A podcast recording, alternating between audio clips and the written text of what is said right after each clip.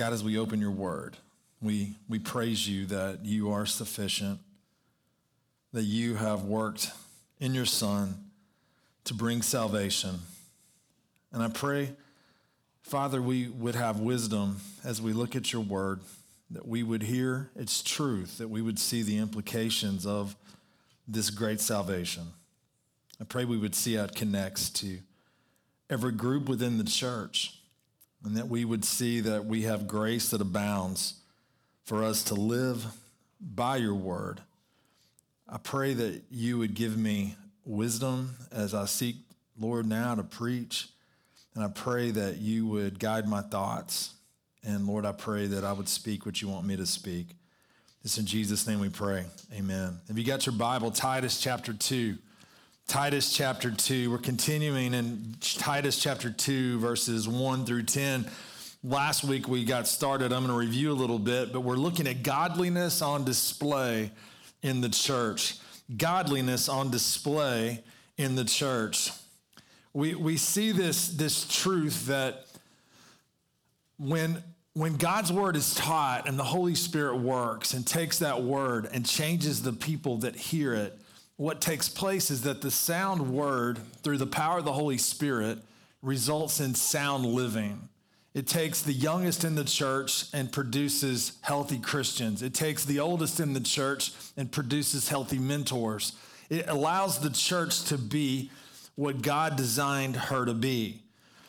We've, we've looked at an outline here, and we're going to get to the second and third point, finish the second point and the third point today. But but basically, what we're looking at three focal points as we explore godliness on display in the church. The first way we started with this was to look at the framework. Look at the framework. Look under the hood, so to speak, to understand how in the world can we live according to these rules and order. You see, if we don't understand the framework, we could fall into the trap of moralism. Moralism says, be this way, live this way. A lot of people misunderstand the gospel and they think it's simply a Christian ethic. They, you often hear the terminology Judeo Christian ethic. It's a way to live by the law, a way to live by the Ten Commandments, a way to live by the Golden Rule. But, but the gospel is so much more. The gospel takes those who are dead and makes them alive. The gospel makes people new creations by the power of God, Christians come to understand we've been called to the salvation. We've been called. We, we read the language of chapter 1, verse 1. We've been elected. We've been predestined. We've been called by God. And when we come into the faith, we begin to understand the secrets of the family. We begin to understand the mystery that while we believed on Christ, God worked beforehand. God worked bringing this about. So we're new creations, we're called, we've been regenerated. I want you to think about that which is dead has no ability to respond to the truth of chapter 2. Absolutely no ability. It, it, it, reminds me of the old quote, it's been attributed to many people Run, John, run. The law demands, but gives me neither feet nor hands. Far better news the gospel brings. It bids me fly and gives me wings. That's the hope of the gospel. You can't live out of chapter two until you've experienced the reality of chapter 1, verse 1 a new creation called by God, regenerated by his spirit. The Spirit now indwells in us. We've been given knowledge, and now we have the capacity for the first time to grow in knowledge. So, how is the church going to live like the church? The Word of God must be taught. Elders must live out their calling. They must live preaching the sound word because in those whom God has regenerated, it is the word of God that produces life changing behavior. I love this because this is the when Paul said, Christ in you, the hope of glory, it means many different realities, but one of those realities is the hope that I've been crucified with Christ. Nevertheless, not I who live, but Christ lives in me. And the life I now live in the flesh, I live by faith in the Son of God who loved me and gave himself up for me. So the Christian life now takes on a whole new meaning. So we explore and look at the framework. But now we started in chapter two looking at the behavior. Let's go back and review quickly what we've looked at older men. The older men in the church, and I think that we're safe to say anybody 40 and up Anybody around 40 and up, God calls you to be sober minded, dignified, self controlled, sound in faith, love, and steadfastness. I was reviewing some of these word meanings sober minded, it's a state of mind. A lexicon says free from excessive influence, the excessive influence of passion, lust, or emotion. I love that free from the excessive influence of passion, lust, or emotion. A man that is governed in his life and in his will by the Holy Spirit. He's sober minded, he's dignified. If you've been around a dignified, godly man, his life is attractive, it's reputable, it's godly, it's proper. The, the opposite, the antonym of the word dignified would mean You've been around older people before who are improper and arrogant. Not a, not a, not a great sight. It's like, think of like when you have dignified men, they act in a certain way. When you have undignified men, regardless of their age, they act in a way that is immature and filled with folly. The third one is self controlled. And this one, while similar to sober minded, it speaks about the sound mind. He's not foolish. He's not rash. He's not mindless. He's sound in three different areas. He's sound in faith, the practical faith of the Christian life. He's sound in love. He's sound in steadfastness. He endures trials. And then we move from older men. And then Paul says, older women likewise are to be reverent in behavior not slanderers or slaves to much wine. They are to teach what is good, and so train the young women to love their husbands and children, to be self controlled, pure, working at home, kind, and submissive to their own husbands, that the word of God may not be reviled.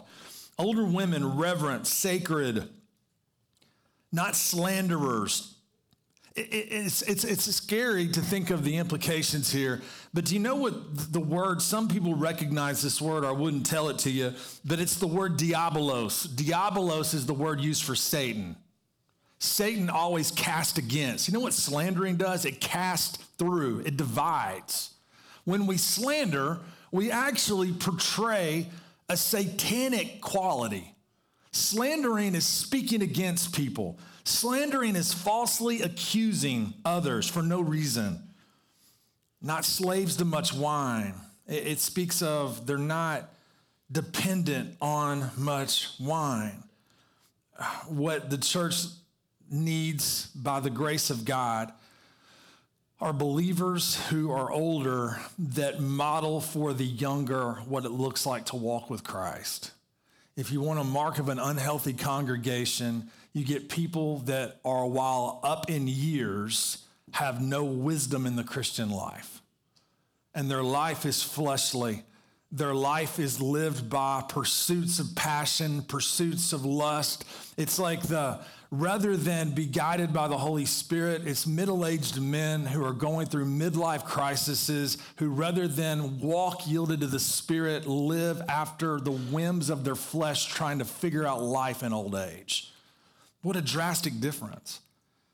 Paul says, no, the word of God that's sound, the word of God that's healthy takes people. Isn't it encouraging that God, through the power of his son, works out people who once were opposed to his will, who once were arrogant, who once were callous, who once were unlearned, and who once lived after the passions of their flesh.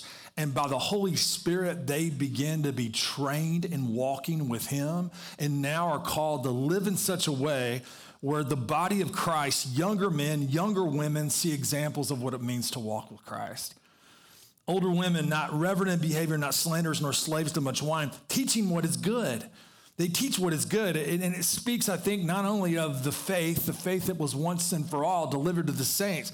They teach a sound doctrine, but they teach what is good, and they specifically, now he moves into the category of the younger women, they train young women.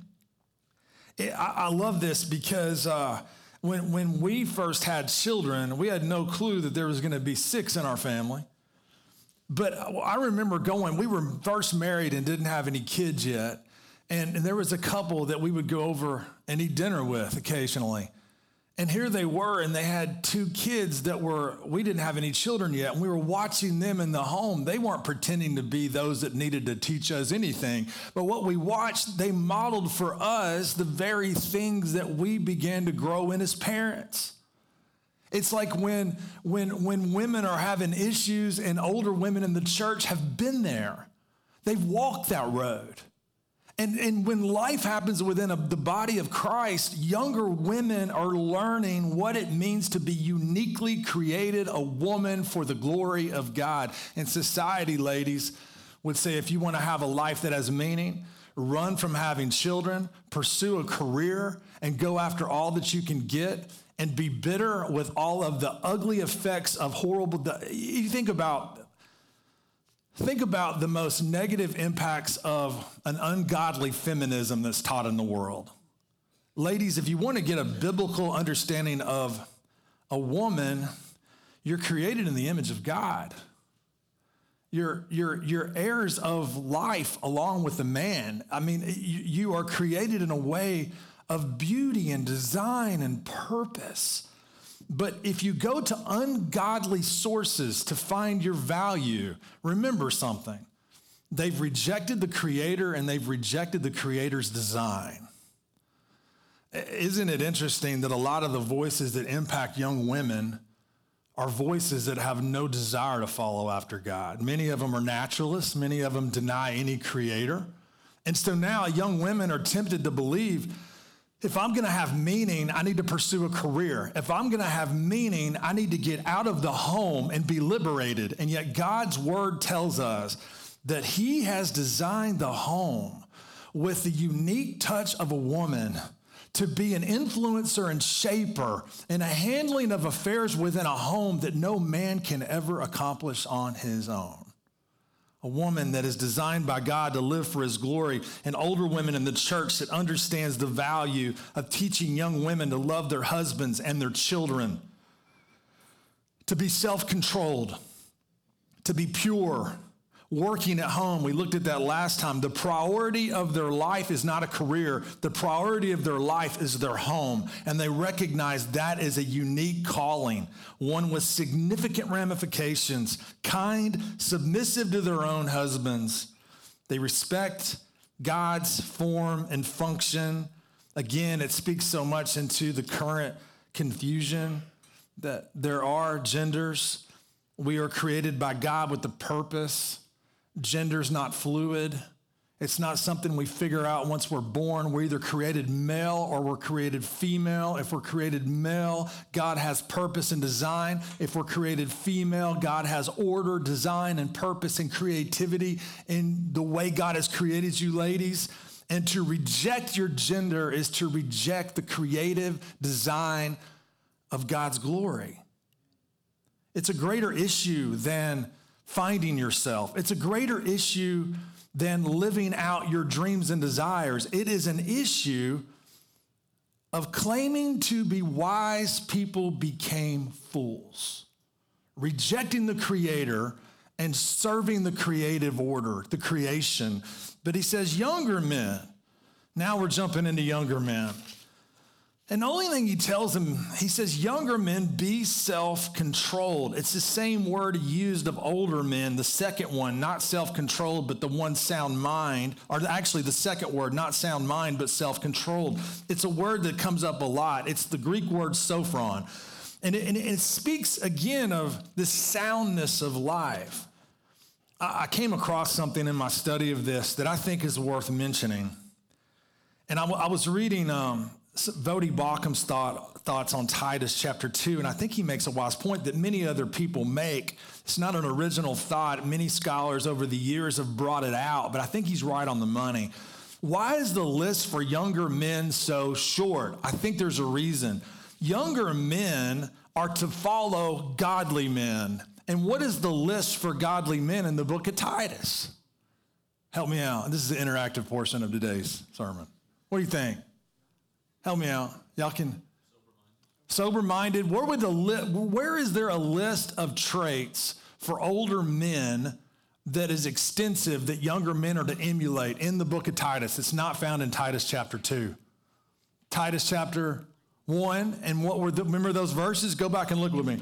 Verses 5 through verse 9. What was that? The characteristics of elders. So, so if you want to know young men, talking to my, you know, 13 and up group, 13 to 20 group, do you want to know how God desires for you to live?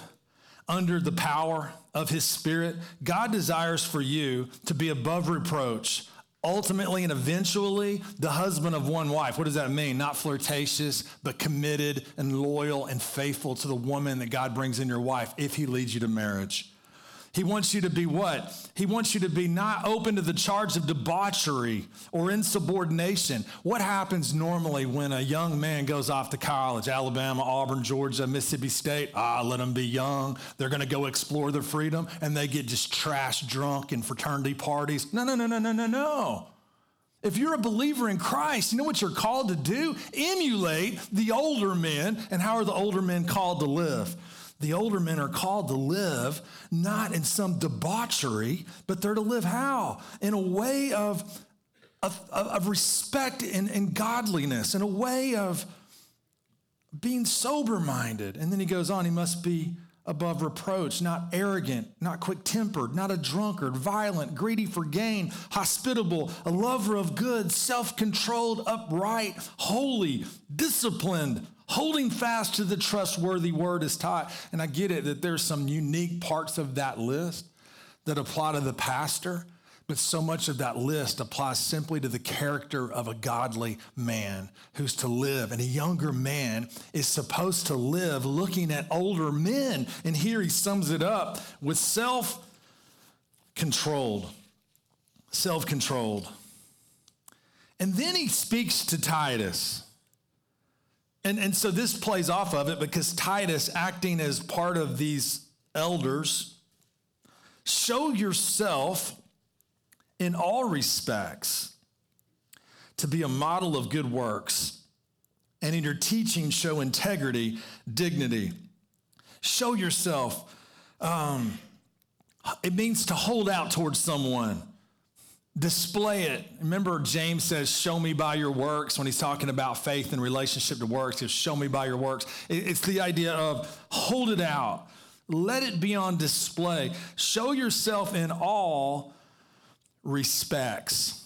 What does that mean? All respects. It, means in totality. I, uh, Usually, the, uh, the game that I take my kids to, if I have a chance, is Vanderbilt, because Georgia plays Vanderbilt, and because Vanderbilt's such a team that doesn't typically win, tickets are cheaper. And it all worked out. They really messed me up, though, when they went digital. When there was paper tickets, you could get free tickets to the Georgia Vandy game every year. You just get there and walk around confused, and they'll give you tickets and uh, somebody would say, I've got four, they can't sell them here, take them. Now it's really hard but late Friday night, I came across somebody and, and I was like, I can beat what's on StubHub or SeatGeek. I can really beat this because I, I, found some ways to look for tickets. And, and, and a guy called me up Saturday morning and he says, I was like, how much do you want? He said, $100 a ticket. I'm thinking, there is no way I'm paying $100 a ticket to the Georgia Vanderbilt game. We called me back three minutes later and he says, you can have them. I'm like, that's more like it. and uh, he, he, he, he texted me the information. I got the info. And so I went there and, and, and we got there. We were on row 68. It is the most confusing mess you have ever seen. They are doing construction at Vanderbilt and it is a nightmare. There's end zones with cranes and you had to walk through a maze to get to the stadium. We had to walk through Memorial Coliseum just to get, it was unbelievable, the chaos.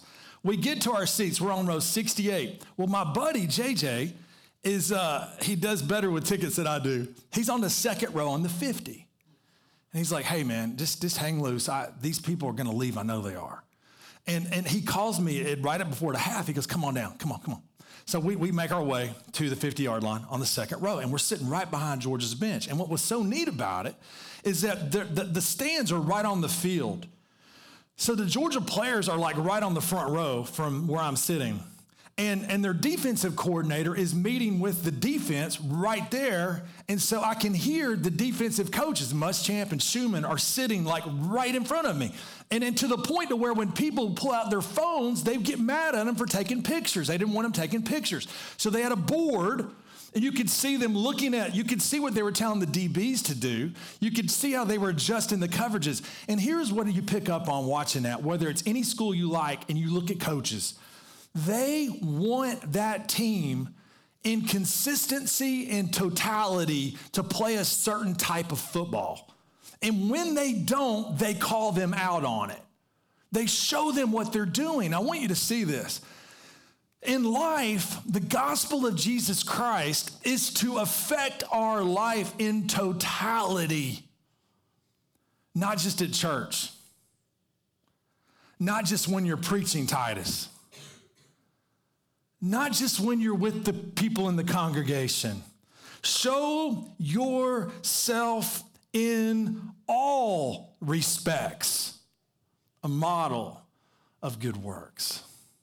What, a, what an impact for young men by God's grace to be around leaders in a church who emulate a desire for Christ to be glorified and honored in what they do in their leisure, in their hobbies, in their parenting, in their interaction with, with fast food workers in a drive through, in their dealings with community people a totality means that discipleship of the word has affected our life down to the very fragments, down to the, the, entire spokes of the wheel in every category you could come up with. In your life, show yourself in all respects a model of good works. But isn't it sad? And we're all, we can't point a finger because there's three coming back at us but how we can understand the fleshly tendency to do what? To fragment our lives. And when we think about living godly, we think about putting on a front and we think about putting on a show. And all of a sudden, you got teenagers that are one way at youth group and completely different at school. You got people that are deacons in a church, but don't get to know them on business trips. You get people that don't see this, but again, this is not pointing fingers. This is pointing to the hope of the grace of God that enables an individual by his grace to live in all respects sound. Why? Sound teaching affects sound living in all respects. Titus, you model good works in all things. So many passages here. Look at uh, 1 Timothy 4.12 with me real quick. Just go short over uh, left to 1 Timothy chapter 4, verse 12. Listen to what he says to young Timothy Let no one despise you for your youth, but set the believers an example in speech, in conduct, in love, in faith, in purity. An example to be imitated I remember hearing as a young man that you could not be a healthy leader until you were an effective follower. And what it meant was simply this until you are an active follower of Jesus, you can never effectively lead others. And that's why Paul could say, emulate me, follow me. Um, look at 1 Peter 5 3, which points back to the idea that the characteristic list for elders applies to young men to emulate. Look what he says to the elders, Peter in 1 Peter 5, verse 3, speaking, I'm jumping in the middle of a characteristics of how elders are to lead. He says, not domineering over those in your charge, but being what? Examples to the flock. Be an example, model of good works, a model of good works. And then Titus says, and in your teaching. How is he to teach? He says, show integrity show dignity And then he says, sound speech that cannot be condemned. People debate here is he only speaking about his speaking as he preaches God's word? That seems to be the primary emphasis, but others have noted over the centuries that this seems to be not only in the way he handles himself in the pulpit, but the way he handles his speech in general. And in your teaching, there's, a, there's, there's something going on here that is unique about the way the minister handles the Word of God. He's to handle it in a way of seriousness. He's not to be flippant. D. Martyn Lloyd Jones, the, the famous preacher from London, he said it like this I confess freely, I cannot understand a jocular evangelist. Go back and read the lives of the men whom God has used in the mightiest manner, and you will find invariably find that they were serious men, sober men, men with the fear of the Lord in them. And D. Martyn Lloyd Jones was saying it bothered him when somebody used the pulpit in nothing but a humor show. He says, No, when you when you speak, let it show the, the serious nature and the soberness of what you're dealing with. And in your teaching, show integrity. Uh, there's a seriousness here. Uh, their integrity, it, not to mix in his teaching anything that would any way deprive the teaching, it says here, of its eternal value, to be regulated to second place relegated to second place. There's a dignity. That's the idea of seriousness. Show integrity, show dignity. And then he says, sound speech that cannot be condemned. Sound speech that cannot be condemned. The way we speak, how do we speak to others? It's, it's, it's humbling, isn't it, to think about the way we speak illustrates who we are. Jesus said it obviously as our Lord and Savior. He said it the best. He's the one who says everything the best. And what did he say? That out of the heart, an individual speaks. When a person speaks, they illustrate their heart. If you want to know a window into somebody, watch how they speak. I never understood that uh, growing up. I remember wisdom my mom and dad would give me I remember they would tell my sister, they'd say, Look, Stephanie, be careful because if you ever like a guy, watch how he talks to his mom. That will reveal who he is. Watch how he speaks. And I used to think, nah, it's not really true. How do you know who they really are? But I didn't understand this principle. It's true. It's not just true of wisdom to a young girl who's dealing with that whole issue of, of dating. It's true about leaders. And he's saying, Titus, live and understand the implications of your word. Sound speech that is not condemned. But then he gets into another category. What have we seen so far? We've gone from older men, older women, younger women, younger men, Titus. And now he uses the word bondservants. It's hard for us to understand this part of Titus 2 because it's not the reality that we have lived in. I found this fascinating and, and looking up um, more information here. In the first century, one out of three people in Rome and one in five elsewhere was a slave. One in three in Rome. And Tony Merida says a person could become a slave as a result of capture in war, default on a debt, inability to support, voluntary, voluntarily selling oneself, being sold as a child by destitute parents, birth to slave parents, conviction of a crime, kidnapping, piracy, he goes on to say, unlike the slavery that arose in the Americas in the 1600s, slavery in the ancient world was racially indiscriminate, cutting across racial, social, and national lines. I, I, like some of the things that he says, and just quickly in a broad way, I think he says it really well. I'm going to use what he wrote. Five areas he says. He says the Bible regulates but does not ordain or require slavery, obviously.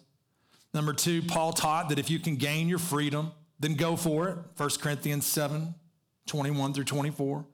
Number three, the New Testament sowed the seed for the unmasking of slavery for the sin that it is and for its eventual destruction. The New Testament, so the Bible regulates it, does not ordain or require it. Number two, if you can gain your freedom, go for it. Number three, the New Testament sows the seed for the unmasking of slavery for the sin that it is and its eventual destruction. Number four, how does Scripture call people dealing with it to primarily act? It attacks the evil of it with the beauty of the gospel, the grace of God, and the ethic of love, not through bloodshed or rebellion. And number five, Paul turned the tables on the institution of slavery, placing it in eternal perspective. He, he completely confounds the way the people could have thought and he turns it into an eternal perspective. All that being said, how should we look at it? Should we just check out right now, say we'll get through this part, it doesn't apply to us? A lot of people have said that while the parallel is not exact, we can look at the employer, employee employer relationship and, and gain some principles here. I think they're right. I think there's some applications. He says, Bondservants, be submissive to their own masters. Now, when we think of this word submissive, it's that word that means to, uh, to fall in order. And it, re- it reflects the way that we respond to authorities. It's used in the scripture many different ways. All things are submissive to Jesus. That's that word here used hupotasso, all things submissive to Christ. Number two, uh, the younger are to be submissive to their elders. But then we see broader categories. Bond servants are to be submissive to their masters. We also find that in Ephesians, we're to submit to one another, male and female, submission to one another in the body of Christ. It's also used of submission to governing authorities. But here it's used of well, it's here it's used of bond servants, but earlier we saw how it's used of marriage, of wives to husbands. And he says, You be submissive to your masters in everything. Turn with me real quick to Colossians chapter 3.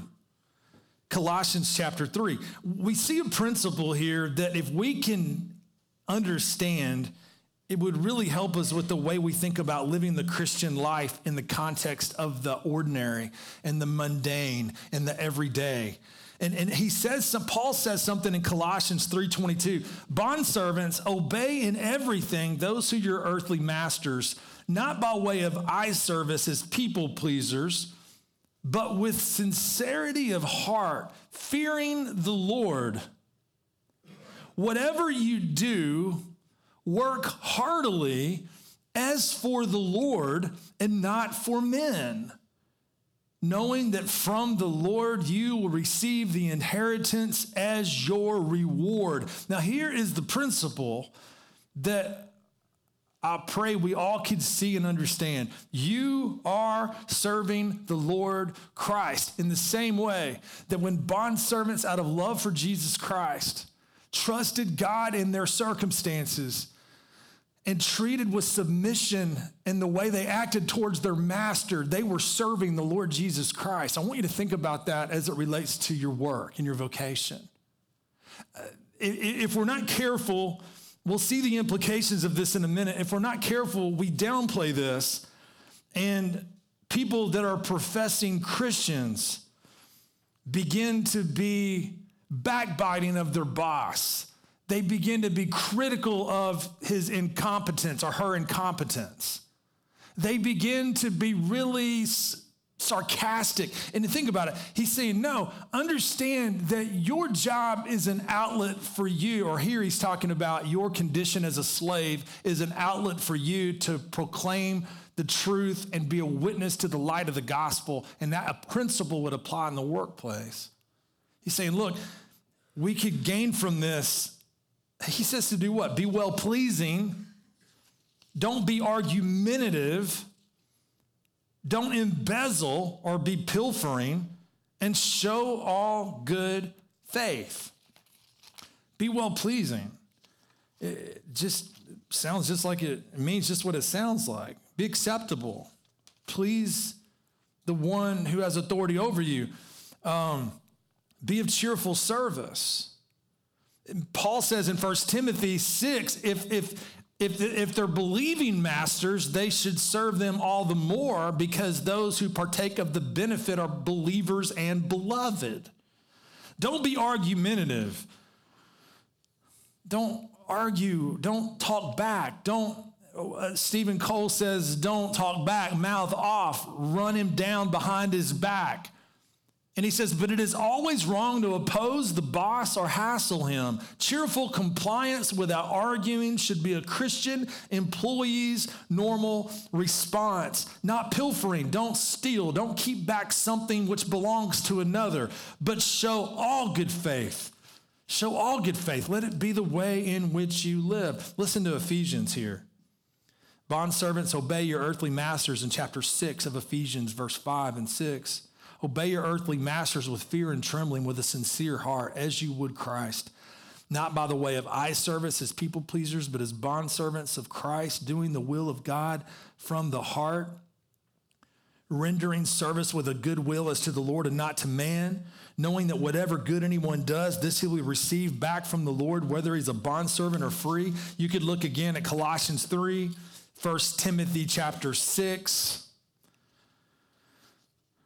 I remember a good buddy of mine, Curtis, he said one time, he said, You know, so many missionaries, they go overseas, and the only way they can be in those countries is by having a creative access platform. Remember when Tim Cassee, those that have been at Riverside for years, when he was here, he talked about there's people in the East that run coffee shops. Why? That's their creative access platform to share the light of Christ.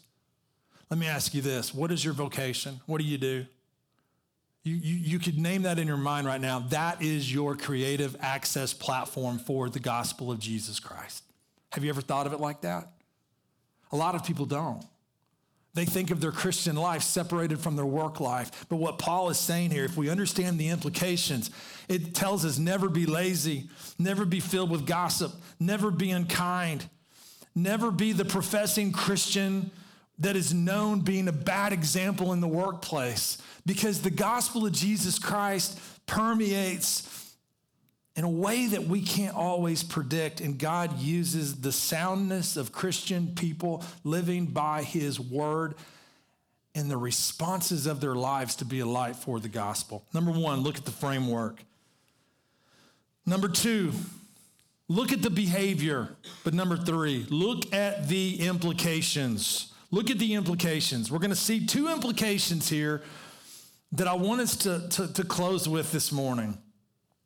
And I want you to think about what would it look like if, if, if by God's grace, the Holy Spirit, and I believe He's working here. I really do. I, I, see it in the lives of the people a part of this church. But let me think, let's think about it practically. I want you to think about if we put on a map, if you could see like a GPS map, and it had coordinates of every place in this town and outside of this town, in Huntsville, around this valley where you worked, and we could see every place that we were, everywhere.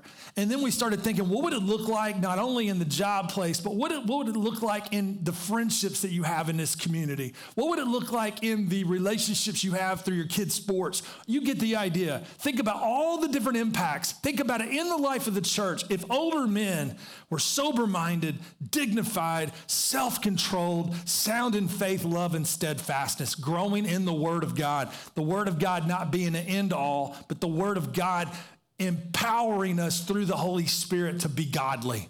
What would be the impact if older men lived that way? If older women were reverent, not slanderers, not known for drinking and always being up under some kind of substance of like anything that even would be looked at as acceptable, teaching what is good, training young women, what would be the impact in our community if by the grace of God, our older Christian women were modeling for the younger Christian women, and I believe again that they are.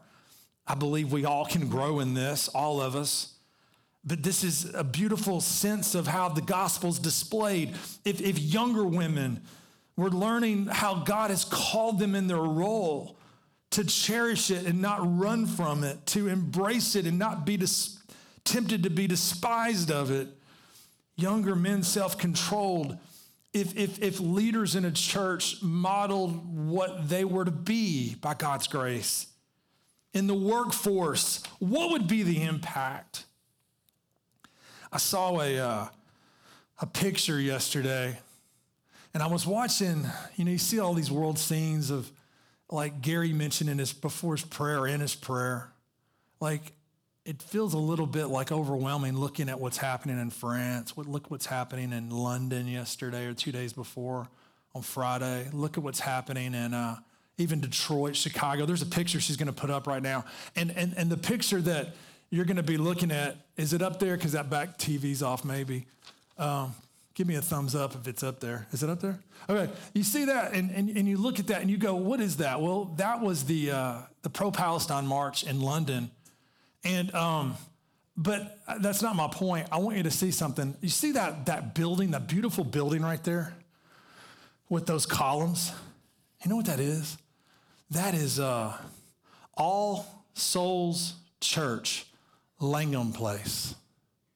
And that's the church where John Stott was the rector in the Anglican Reformed Church.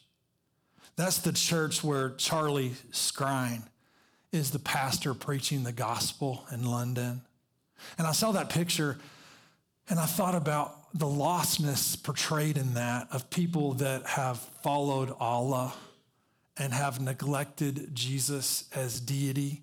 And, and I thought, wait a minute, wait a minute, wait a minute, wait a minute. That, that's the picture of Titus 2. That's the picture of Titus 2. This morning in England, there's a group of evangelical believers meeting in London who love God's word, who love the truth, who are dealing with the implications that around them, 15% of London are declaring Islam, and many of them not the peaceful type. And yet, what are they to do? How are they to live in that environment?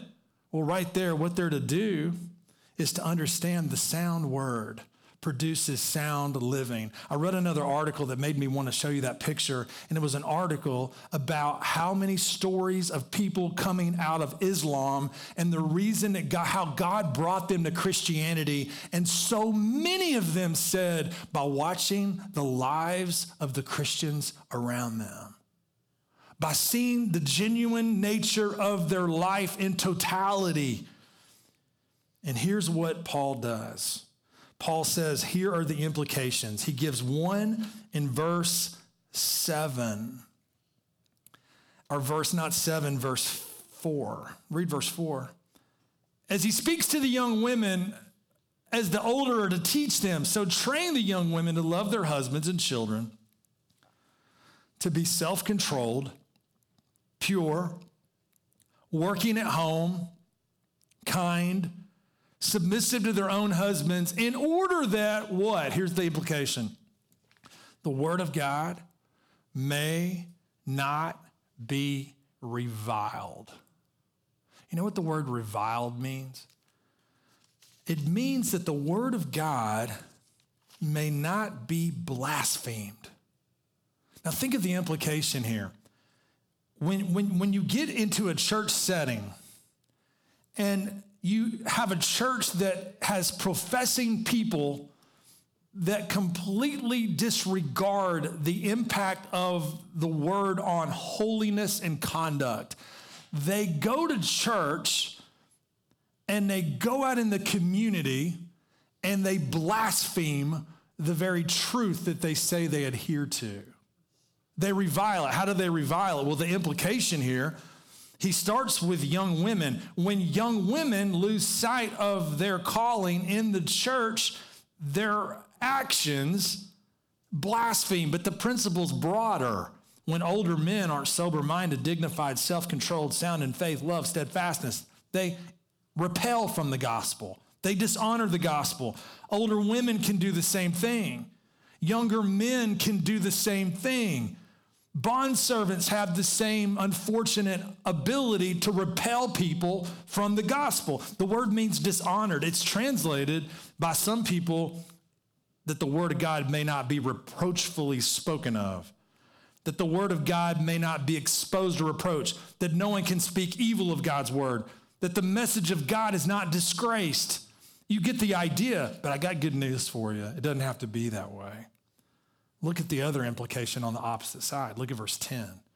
And speaking to bondservants, not pilfering, but showing all good faith, so that in everything they may what? Adorn the doctrine of God, our Savior. What does adorn mean? I'm glad you asked. Adorn means to garnish, to decorate.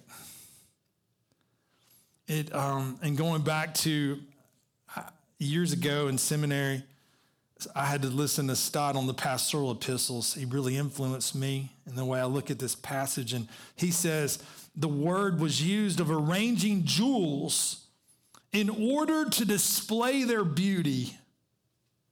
And the gospel is a jewel, while a consistent Christian life is like the setting in which the gospel jewel is displayed.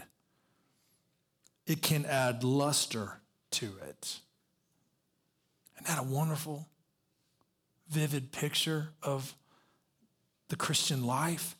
So this morning, listen to these last three verses and we're going to close in prayer. 1 peter 2 beloved i urge you as sojourners and exiles abstain from the passions of the flesh which wage war against your soul. Keep your conduct among the gentiles honorable so when they speak against you as evildoers they may see your good deeds and glorify god on the day of visitation. Matthew 5 13, you are the salt of the earth. The salt has lost its taste. How shall its saltiness be restored? It is no longer good for anything except to be thrown out and trampled under people's feet. Verse 14, you are the light of the world. A city set on a hill cannot be hidden, nor do people light a lamp and put it under a basket, but on a stand, and it gives light to all in the house. In the same way, let your light shine before others so that they may see your good works and give glory to your Father who is in heaven.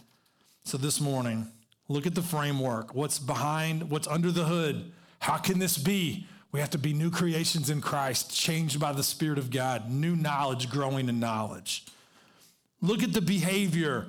Everybody in here, from the oldest to the youngest, God has called you to see the implications of the gospel in your life. But look, I'm sorry, yeah, finally, look at the implications the implications, our lives can repel or our lives can attract to the beauty of the saving gospel of the Lord Jesus Christ. Would you bow your head with me? As we close in prayer this morning, isn't it comforting to know that? It's the kindness of God that leads us to repentance. If you're with us today as a believer and you think, wow, the Holy Spirit's convicting you that lately, maybe more than not, your life is repelling people from the gospel, understand the kindness of God. The kindness of God is that He is faithful in conforming us into the image of His Son. And this morning, He's using the sound word He's using that word to, and to give you instruction, but also to bring kind reproof and to bring correction. And think about the amazing reality that those that were known in a society of being gluttonous, those who were known to be pursuers of lust, those were the people God changed to bring about holy lives, the fragrance of Christ, to adorn the gospel of Jesus. This morning, let's go to Him. How is God compelling you to repent? How is He compelling you to be thankful? How is he compelling you to follow him today? That's the question I've got for you. Father, I thank you for your word. I thank you that uh, this truth that it applies to everyone here that's in Christ. And I pray, oh God, that if there are people here and they're coming to the realization that they don't know you, I pray they would see the good news of Jesus that takes people who are dead and makes them alive. And I pray today would be their day of salvation. I pray they would receive your good news by grace through faith, apart from works. Help us to grow in who you are and the knowledge of your ways. It's in Jesus' name we pray.